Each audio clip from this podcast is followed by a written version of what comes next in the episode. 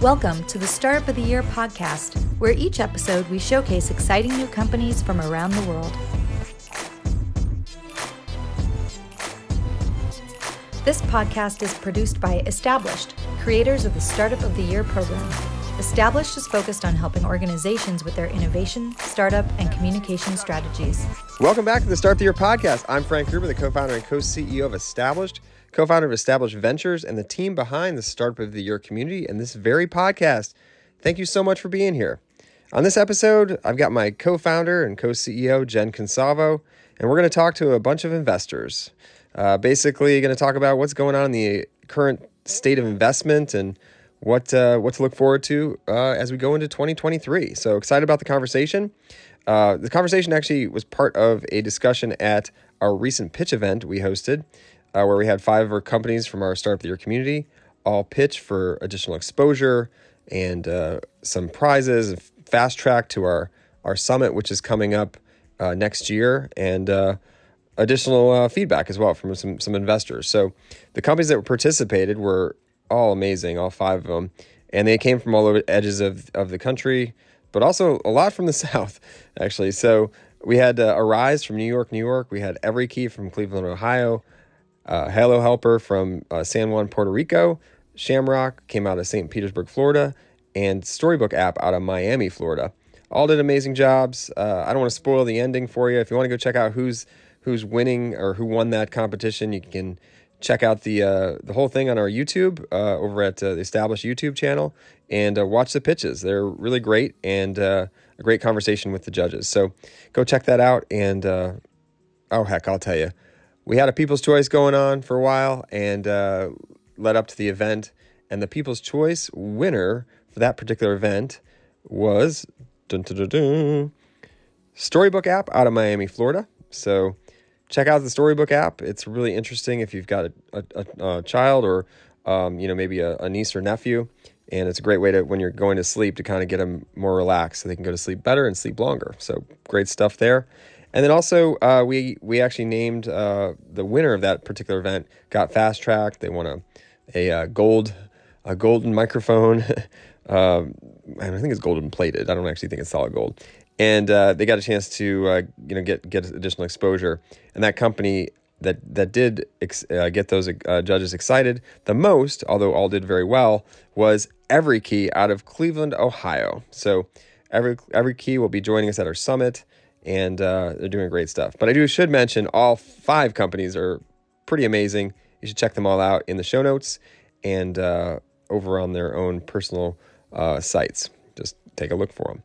All right, let's dive into this conversation though. It's we've got five investors, sorry, three investors. That was five startups. Three investors, um, and the investors include Rich Malloy, who's a former colleague colleague of ours. He he used to be part of the established team. He's now a uh, managing partner over at Springtime Ventures, and he had a career in finance and sales and it led him to you know venture which ultimately is helping him with his mission which is rebuilding the american dream through entrepreneurship. He focuses uh, focuses on working with early stage companies and investing in them as well. Um, really excited to have rich back and and sharing his insights. Uh, we have Monique Idlett-Mosley, who's the founder and general partner over at Reign Venture Capital, which is an early stage investment firm that focuses on women and minority led companies which both of which we are obviously very excited about. Want to get more venture into their hands. So love having her involved here in this discussion. And then she's also got an interesting background. She came from the music industry where she was the CEO of Mosley Music Brands and uh, Mosley uh, Music Group, which basically had an amazing roster of artists. Um, uh, Timbaland and uh, Nelly Furtado, uh, OneRepublic, and many more uh, were part of that label so and group. So really exciting uh, to see her and have her share her kind of correlation between what it's like being in the music industry and like what it's like to do VC. Last but not least, we have Peter Alemus. He's actually the uh, founder and general partner at uh, Ventures, and uh, he's got a background in dental care, actually, which is interesting. Uh, he, he actually helped uh, with building the largest private dental group in Chicago, and prior to that was part of an investment banker uh, world. So he was over at uh, RBC uh, Capital Markets over in New York. So really diverse background there, but uh, is now investing in early stage companies, and we're excited to have him in this discussion as well. So before we dive in, though, I wanted to, to shine a light on a company in our community. We do that every episode on the Start of the Year podcast.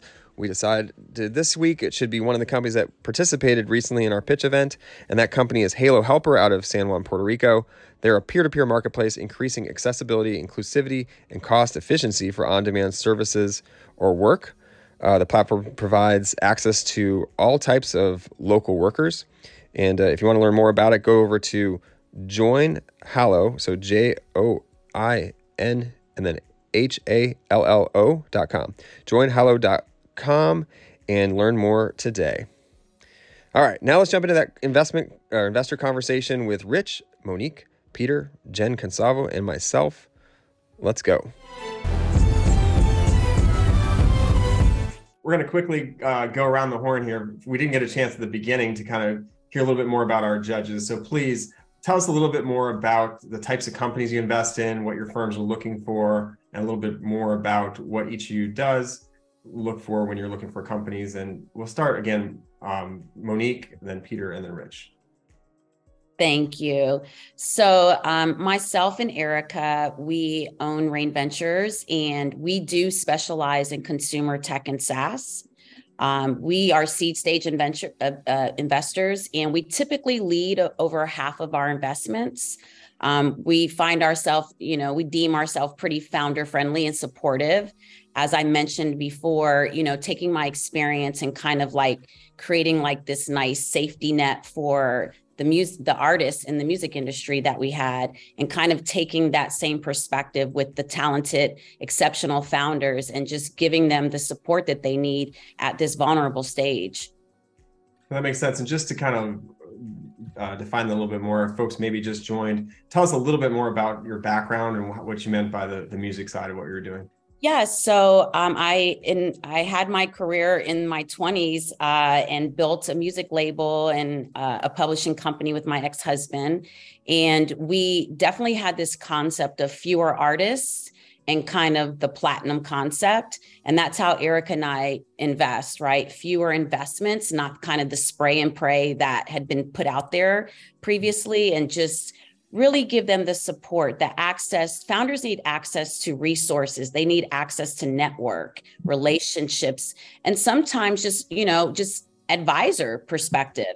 And so we try to provide all of those added value outside of just the actual check.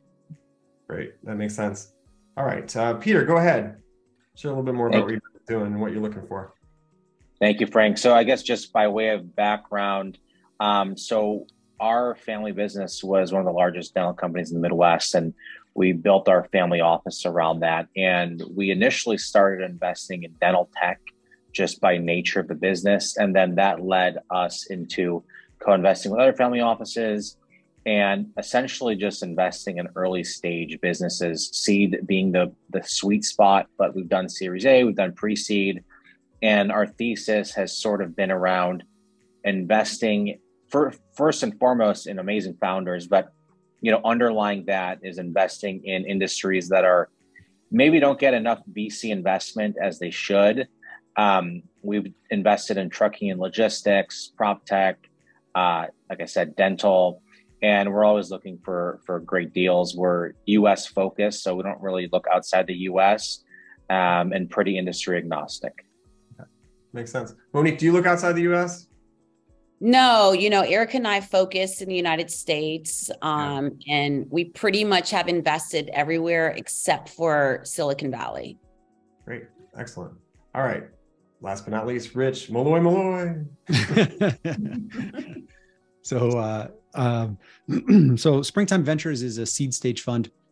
We're based in Colorado. We just we uh, also only invest in the U.S. and uh, we just closed our second fund and with our second fund we dialed in our focus areas from our first fund so we specifically are investing at the seed stage for fintech and insurtech healthcare logistics and supply chain and marketplaces and really we've we've we've picked these sectors because we realize we've surrounded ourselves with experts industry experts that not only can they help us better understand the startups that we're looking at but then they can actually be value add to those startups starting from the very beginning. So we usually bring in our advisors many of them that are also lps we'll bring the bring those folks in into the due diligence process. And oftentimes when there's a good fit then uh, they end up uh, supporting or maybe even mentoring those uh, those companies along the way on their journey Awesome. I'd love to hear more from each of you about what you're specifically looking for in founders and teams, especially at that early stage. And by the way, Monique, I think it was uh, you. You had such great questions, and so so I think it was great that you were always going first because like, oh, I'll cross that question off my list.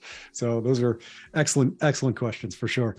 um, we we have really started to to go back to better understanding the founders and their motivations before we invest in them. And we have found that that you know the it's it's such a trope to say that you know um, uh, you know uh, mediocre investor great market market wins you know uh, you know great investor you know mediocre market mar- you know uh, founder wins or whatever how, what, however you want to phrase that. But we really truly believe that a great founder will make makes all the difference. And so you might have a very um, uh, you know not a great problem that's being solved or maybe you're not super excited about uh, uh, about the way that's going or that any problems that come up that founder is going to find a way to push through.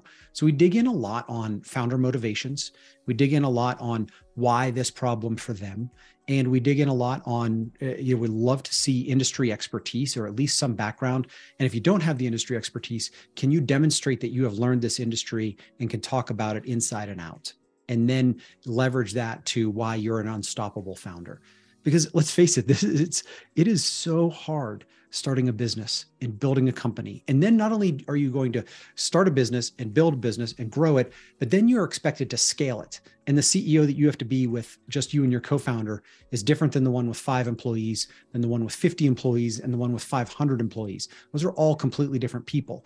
And so can that founder evolve and continually evolve into those pieces it's hard to say, it's hard to know, but we we do dig in a lot on the uh, on the founder and their motivations. Great. Awesome. Peter. Um, well, I'll caveat this by saying this is Peter's opinion and my experience, right? So um, I think first and foremost, we have had the most success with founders where they've, for lack of a better word, they've burnt all previous ships. Like this is their baby and this is what they're doing.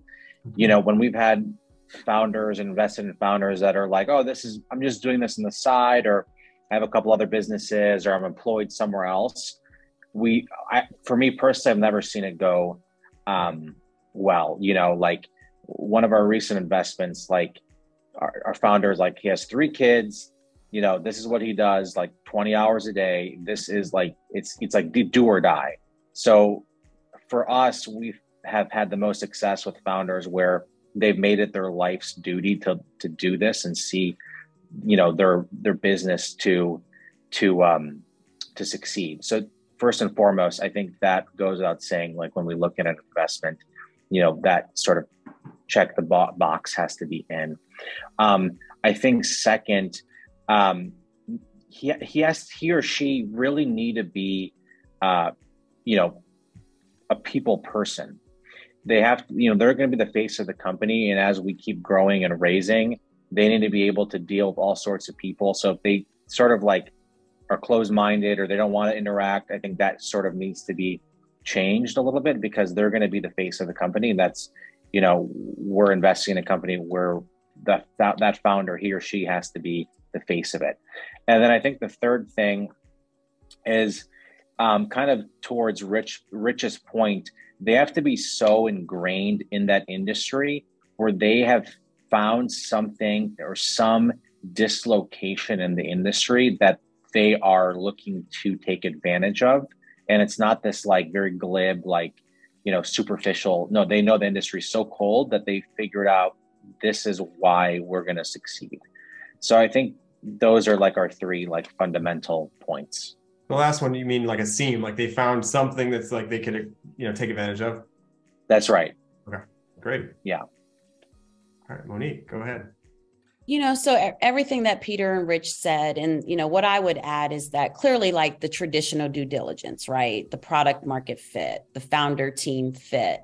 one of the things that I kind of specialize in and really pay attention to outside of kind of like that it that gut it you know factor when it comes to a founder is the coachability of a founder right? Yeah. um, also we take time we start early with founders. We're like in that founder community when they're still just possibly thinking about angels and we're taking the time to get to know them. We're seeing how flexible they are with the evolution of their business and also their team including their self and their personal growth. How do they deal with adversity? Um, what is their public image? You know what are their what are the things that they're prioritizing? I actually don't think that we talk enough about this is that you are the representation of the business model. And at such an early stage you know you may not have the financials to prove. So what we're what we're investing is is actually the founding team. Um, and you know also one of the things that's really big for us at Reign Ventures is the honesty and the transparency when it comes to the yellow flags so that it doesn't get to a red flag. And so we like to put a lot of effort into the relationship side.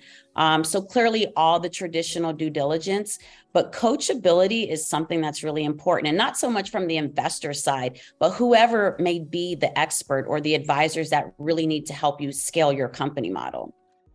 Great. And just to follow up on that real quick, the um, and we can do it real briefly, the yellow flags. How do you how do you create that that ability for them to communicate those red yellow flags without you know them feeling like oh gosh they're gonna you know i've always got another round coming or whatever is it's gonna right you me. usually see so many entrepreneurs trying to hide, hide things that. showing like nope i've got it all under good, control we're good right we're good and then they tank you know or whatever so remember coming for from almost 30 years in the music industry right yeah.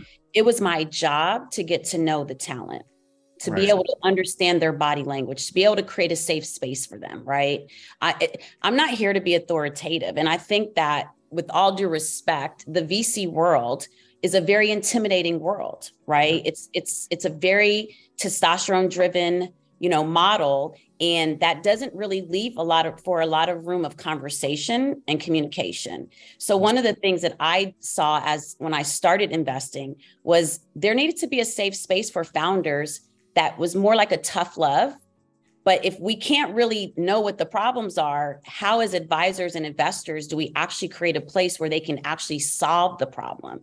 So I mm-hmm. think that, you know, how we create that is actually being honest with them as to what type of investor we are.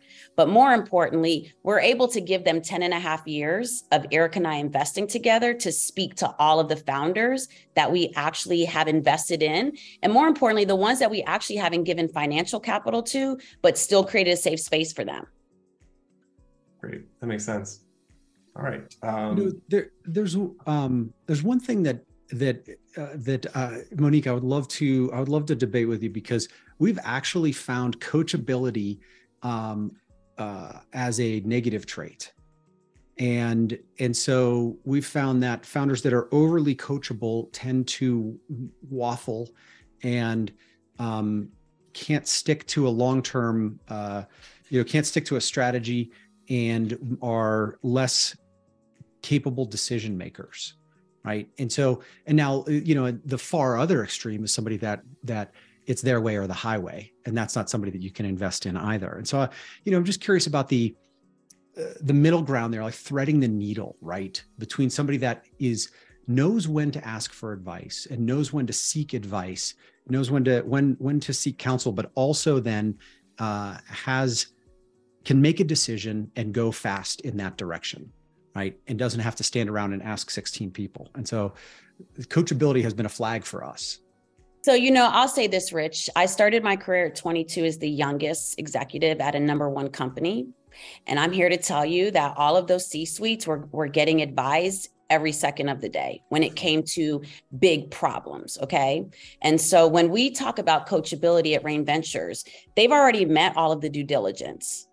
Okay. So they've already, they have checkbox as something that we are willing to invest in. And what we mean by coachability is that when you are in need of advice, or you're in need of a sounding board, you feel comfortable not just going to your team, but also to your advisors and to your investors. So I, you know, to say that like they have to meet the due diligence first. So I so thank you for allowing me to clarify that because that's actually what we mean by that. Um, no, we we've never invested in any founder that we deem needs to have a, to ask a question for every type of leadership dis- decision. So we don't. That's not even the bucket for us because we actually would not invest in that team. But it is important to us as lead investors in particular. We have a responsibility and accountability to our co investors to make sure that we're paying attention to the company and keeping them abreast as well as investors. And so we, we like to make sure that the leading teams are teams that answer our phone calls if we have a question, or will pick up the phone if they have a question. I love that. Thanks for So the thank you for that clarification. Yes. Yeah. Right. Yeah. Because you know, you, so many times coachability is you know co- comes across as this really soft, um, mushy. Um, you know, this the, the founder is going to listen to what I have to say, and they're going to you know, and they're going to they're they're going to do what their their advisors tell them. But it's You know, I have to tell you, it's very interesting to me, this this world that I came into 10 and a half years ago with this idea that amazing, exceptional founders are supposed to know everything. When in fact, at almost 50 years old, I like to say I actually know nothing. And I like to mm. sit in that student space. And so mm. I do think that we have an obligation at this pre-seed and seed stage to really create an environment that they're free thinkers and it's accepted and that mm. they're allowed to kind of test and and learn the lessons quickly and then adjust and pivot so that's what the coachability means to me the flexibility to evolve especially when things like what covid happened right? All of our founders in our portfolio were coachable because they pivoted when they in that moment. When others were panicking they pivoted and our companies actually came out stronger during covid. So i think that um, i guess for from a term perspective it can be used differently but i do think that at the seed stage we have an obligation to be more of a supporter versus a, a, a you know a, a critic so to speak nice. That makes sense. All right, we'll switch gears here a little bit. Uh, on to the next kind of question, and you, I love the debate, so keep it up. If you have counterpoints or want to clarify anything, please do jump in. What's um so when companies are trying to find you or get connected with you, what are some of the uh, most important metrics that you see, whether it be in email or pitch deck, or how do you like to be, I guess, uh, uh, uh, reached out to to kind of have that first interaction, and and I guess you know how important is that pitch deck to begin with, even for you all now. Who wants to I guess in? I'll go ahead, Peter. here. Um, Yeah. So I guess two things. Um, one, I would rather a pitch deck is important, and I would rather have an email be very concise versus like a you know twenty paragraph. You know, we haven't even spoken yet. Um, one thing that is important to us is if if you're pre-revenue, at least let us know. Like, don't make me dig to find out your pre-revenue. I'd rather find that out because um, we prefer revenue, but we can do pre-revenue. But I think a lot of founders that I've seen that are pre-revenue tend to not, you know, mention that from the outset, and they'll just sort of focus on, oh, this is, which is fine, but at least make it known, hey, we're pre-revenue. This is sort of the the model right now. We're raising a pre-seed. I think that's more enticing than trying to make things look better. Um, but in terms of metrics, it, it- when you're that early, it's uh, like projection projections are a little useless. You know, you're so early, um, and I just feel like the main thing is that we'd like to see is, hey, here's the idea. Here are competitors. This is what we're raising at. You know, X valuation. You know, this is our CAC. Um, this is our revenue if we have revenue. Um, our sales so far. Just very simple, high level um, high level items because when you're investing that early the main at least for us the main thing we, we're looking for is is how is the founder uh, you know and how is the idea because that's what you're really essentially betting on Yeah, counter an idea. I like that. Who else wants to weigh in on this? You know i would also add that um you know we're also like when it comes to the pitch deck so to speak it's for me it's more about did you get like I like a straightforward type of conversation. Here's the problem, here's the solution, here's what our competitive advantage is and why we're why we're going to capture this addressable market and here's our team that's going to do it, right? And so I think when you're able to tell that story quickly in a deck, we love the decks. Um, but founders reach out to us always social media, LinkedIn, Instagram. I respond to everything. Um, but we do have like a formal process once we actually, but we every Friday we have founder Fridays. Oh. And all day long, we're doing 30 minute increments with founders from all over that are just talking to us, pitching us, you know. So we mm-hmm. try to keep like a consistency, but then also we're in the events, we're in the founder community. You know, we try to do as much as we can to engage them. And I like a good conversation. I like to to know that the founder knows exactly what they're doing. When I've had an hour long conversation and I have walked away and I still don't understand what the company is, we typically, well, we never have invested in that. So I like for founders to know exactly what they're doing and why they're doing it. That makes sense. For springtime, so for starters, how startups can find us is first of all, they can just go to springtimeventures.com and on there is a pitch us form. We think that having a cold, uh, an opportunity for cold inbound is is a great way. We have actually made investments off of cold inbound uh, that have that have come in through that form. Um, and we think that's a great way to expand that beyond the network, uh, beyond just you know where you know the the, the network piece there. Um, it, I we also do I also do open office hours. I love that, uh, that that you do office hours because it's a it's a great way. Like that's another thing you can find on the website. Uh, Matt, Allison, and I, my partner Matt, and our principal Allison, all three of us do office hours each week, and so founders can come in and find us. And I love a good pitch deck. I really do. Um, Peter, to your to your point about uh, you know, are you pre-revenue or not, or like just say it.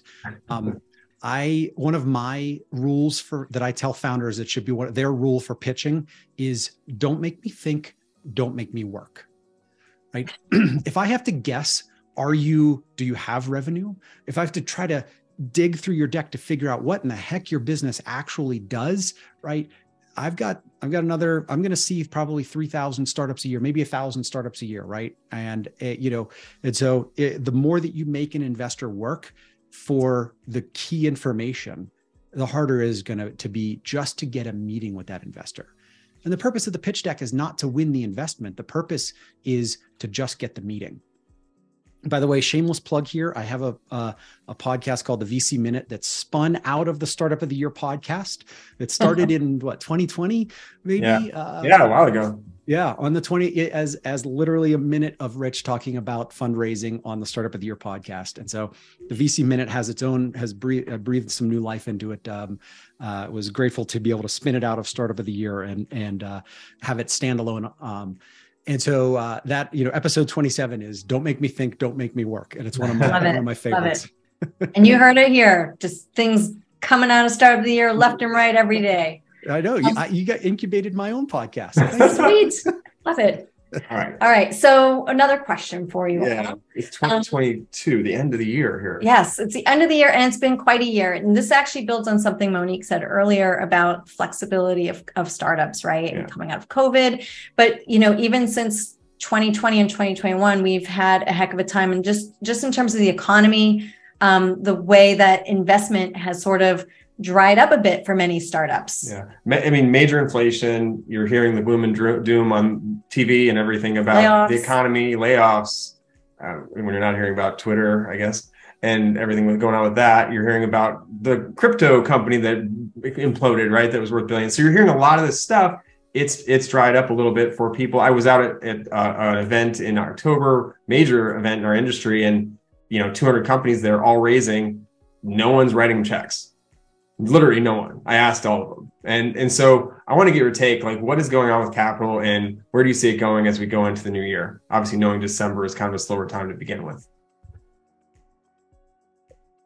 I'm gonna jump in and shameless another shameless self, self shameless self plug, but I wrote a Q3 market report, which you can hmm. get on the oh, springtime site, um, mm-hmm. analyzing you know the the coming the the effects of the volatility, the effects of of uh, what has been out there and mm-hmm. you know the there is a the data shows that there is a significant slowdown in the pace of investing and so just taking from the speed at which venture funds were deploying capital previously in 2021 specifically, but really, if you start with, say, Q4 2020 and roll mm-hmm. that forward, even Q3 2020 and roll that forward for the next for the next 18 uh, months, um, the speed was extraordinary. Yeah. Raise a fund, deploy it in 12 months. Raise a fund, deploy it in 18 months, something along those lines. Everybody has pulled back on that. And so that has just led to a significant slowdown in the number of rounds that are getting done.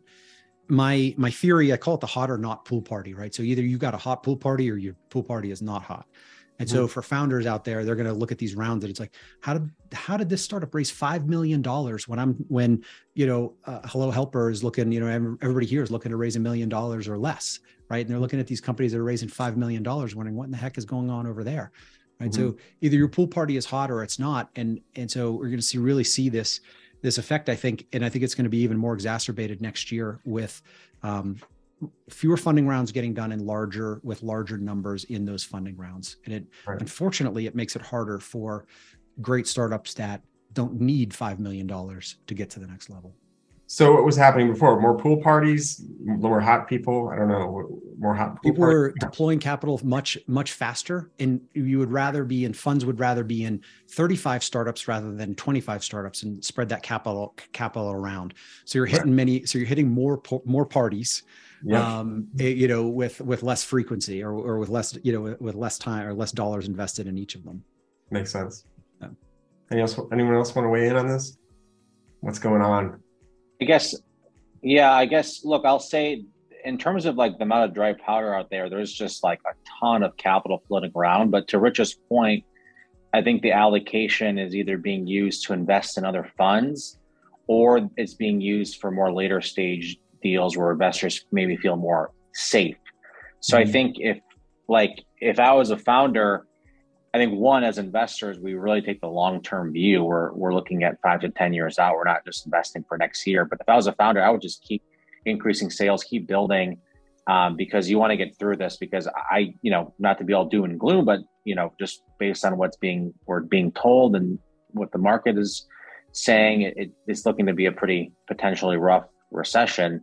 So mm-hmm. I think you really just need to keep building. Um, and the capital will always be there, but I think for right now, it's being allocated a little differently than than it was to Rich's point. Gotcha. I think the only thing I would add would be, you know, what we always tell our founders and any founder we talk to is that you're actually building your company for your customer. And that should be done in the most lean, most effective and efficient way getting to cash flow positive as quickly as possible. You know, even though we have a fund, there is like some PR moment that happened that everyone just thinks like it's the coolest thing ever to like get the highest valuation and raise the most money. And it's like, actually, that's a horrible method because you need to actually be you need to you just can't throw money at a company right? You actually have to know the business model. You really need to get your customers to pay and you have to know what you're doing in the most effective way. And so it's like you're building for the customer not for the investor. And if they wrap their head around that then they're able to understand that you know what? When you can raise raise right? But there's going to be difficulties. And by the way it's not just the founders it's the it's us as gps it's us as funds right?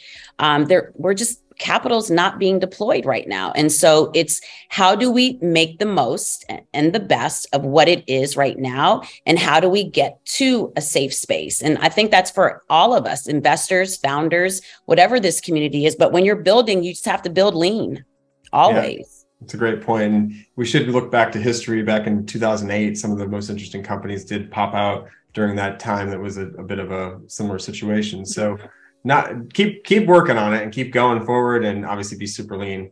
All right, great great answers there, and I appreciate that. Next up, we got a couple questions looking at this year and then looking to the future, and then we're going to kind of wrap. So, uh, what's your most what were you most excited about in 2022? And then looking ahead, what do you what's your feeling on 2023? What are you looking excited or ahead towards and excited about? Could be an industry, could be a trend, it could be anything. Some, anything. You know, in 2022, I was excited uh, to be able to present a new way of investing right? Inclusive investing, where everyone was trying to force us to like categorize ourselves since we were two Black female GPs. And it's like, actually, what we're trying to do and what we're being the example of is how investing should have always been done right so being able to have that inclusive conversation and sh- and show a data room and prove that you can actually have an inclusive diverse portfolio of all types of amazing founders instead of just the 97% of traditional founder that keeps getting invested in is just been something I've like really, really been excited about because I actually do believe in inclusivity internally and externally. And so that's been just something that I've been really happy about. I'm also very, you know, for 2023, I'm excited to kind of take a deeper dive into. We've been so focused on building Reign Ventures that it never dawned on us that as lead investors, and since we're a newer fund, that the growth in late stage investors may not deem us as valuable as an investor as like the top 10 out of Silicon Valley, right? And so I see that as another challenge. And I see that as another great way to kind of extend our network and grow. And so just like founders, you know, we as investors reach all types of adversity too. And so I'm looking forward to kind of solving that problem too. Love that. Gotcha. All right. Anybody else want to share? I, I was going to say in 22, um, we were most excited for um, industries that were getting highlighted in the venture world that weren't previously. For example, like trucking and logistics was super hot this year. And I think it was just a nice trend to see industries that don't normally get highlighted in VC get highlighted. So that was something we were very excited for. Um, I think something that we're very excited for for the coming year um, I think things are going to get a little more focused and lean, meaning there's a, there like this year there was a lot of excitement and frankly a lot of fluff because everyone was raising, everyone was going out, and it was hard to tell what's legit, what's not legit sometimes, and there's just a lot of things happening. And I feel like for the coming year, things are really going to tighten down, and you're the real winners are going to prove themselves. So I think that's something that I'm very excited for. Yep. Uh, man, those are those are such great points. You know, for um, I'll share a quick anecdote for 2022 for springtime. We were excited to do our final close, and um, it uh, we thought, you know, the the the fundraising market was just as hard for us as it was for uh, you know for founders. We thought we were going to close on somewhere between 27 and 30 million on a on a 25 million dollar target, and it just evaporated in the la- in in you know from August to October completely evaporated. And wow. uh, and so we did end up hitting our target, but it was um, but it was a stretch. Uh, and so uh, you know, as a nano micro, well, we've moved from nano to micro fund as a as a micro fund, right? It's uh, every little bit of that helps and makes a difference in the long run. But yeah, we felt that we definitely uh, felt that uh, pretty acutely. And seconding, you know, combining what Peter and Monique had both said about 2023, right, is that first of all, you know, you build this business for your customers and not for venture capital. And that got lost in the last, let's call it two years, maybe even longer, right? So getting back to building for your customers, building great businesses, building a business, period, turning it into a great business, and then let venture capital support that along the way if it's a fit. So I'm excited for that to become, for the focus to become on the customer and the business again. That was amazing discussion. Really uh, love the, the conversation because it, it does hit some of the things we've been hearing about now for the last at least quarter or so in talking to hundreds of startups uh, about capital and what's going on in, with investment and everything. So for those that are out there raising funds, you heard them, just like agree 100%. Like keep going, find your customers and focus on that right now.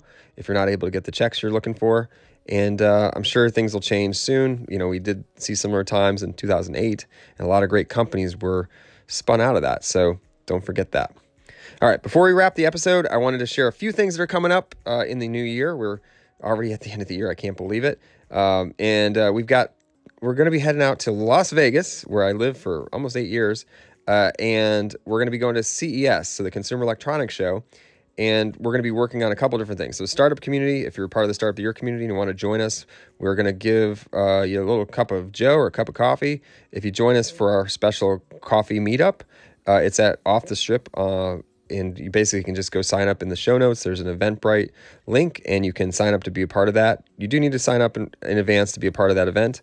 Uh, there's some cap- capacity uh, issues, so I want to make sure that you, you sign up in order to get in there, and it'll help us understand who's coming and how big of a venue we need, and if we need to do anything to make sure that there's more space, and if we need to add more coffee. So hopefully you can meet up and, and there should be a bunch of other investors and startups there. So it should be a good group from our community.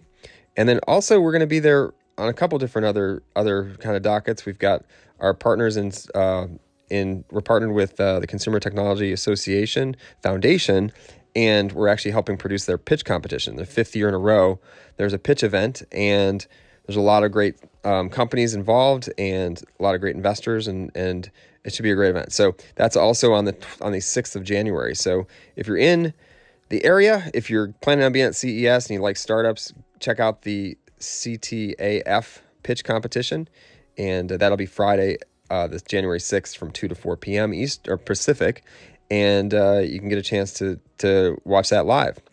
And then finally, uh, we're going to be there also for uh, our work with the America's Seed Fund, which is a four billion dollar a year fund um, that's you know the American government basically invests in startups through the 11 agencies that are part of, of America's Seed Fund. So lots of exciting stuff happening there. You want to learn more about it, you can go to americasseedfund.us and uh, look for us actually on, in Eureka Park as well, because we're going to be doing some different things there, talking about different opportunities for both um, startups as well as uh, entrepreneurial support organizations. So lots going on in our community, a lot going on at CES, and looking forward to head, heading back to Las Vegas. I haven't been there in a few years now. It's been it's been a strange couple years there, but I'm um, looking forward to getting back.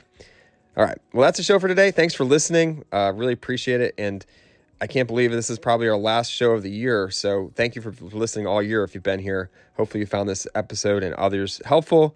And if you have a startup idea and you want to get it going, today is the best day to start up, not tomorrow, not the next day. Get it going, get it started, and hopefully, we can help you by you joining our community, just go to startupofyear.com and apply, or go to soty.link forward slash apply to go directly to our application and get into our community immediately. There's a lot of resources. There's community, there's other founders, there's investors, there's mentors, there's lots of things that you can get for it from it as we uh, all try to help you elevate your company. And it's all you know free. So I think it's it's a no brainer. Just go to soty.link forward slash apply. Until next time, I'm Frank Gruber. Don't forget to hug your loved ones and I hope you have a wonderful and safe holiday season. And uh, good luck starting up out there. Thanks for listening to the Startup of the Year podcast. Be sure to subscribe, and we'll be back with another episode soon.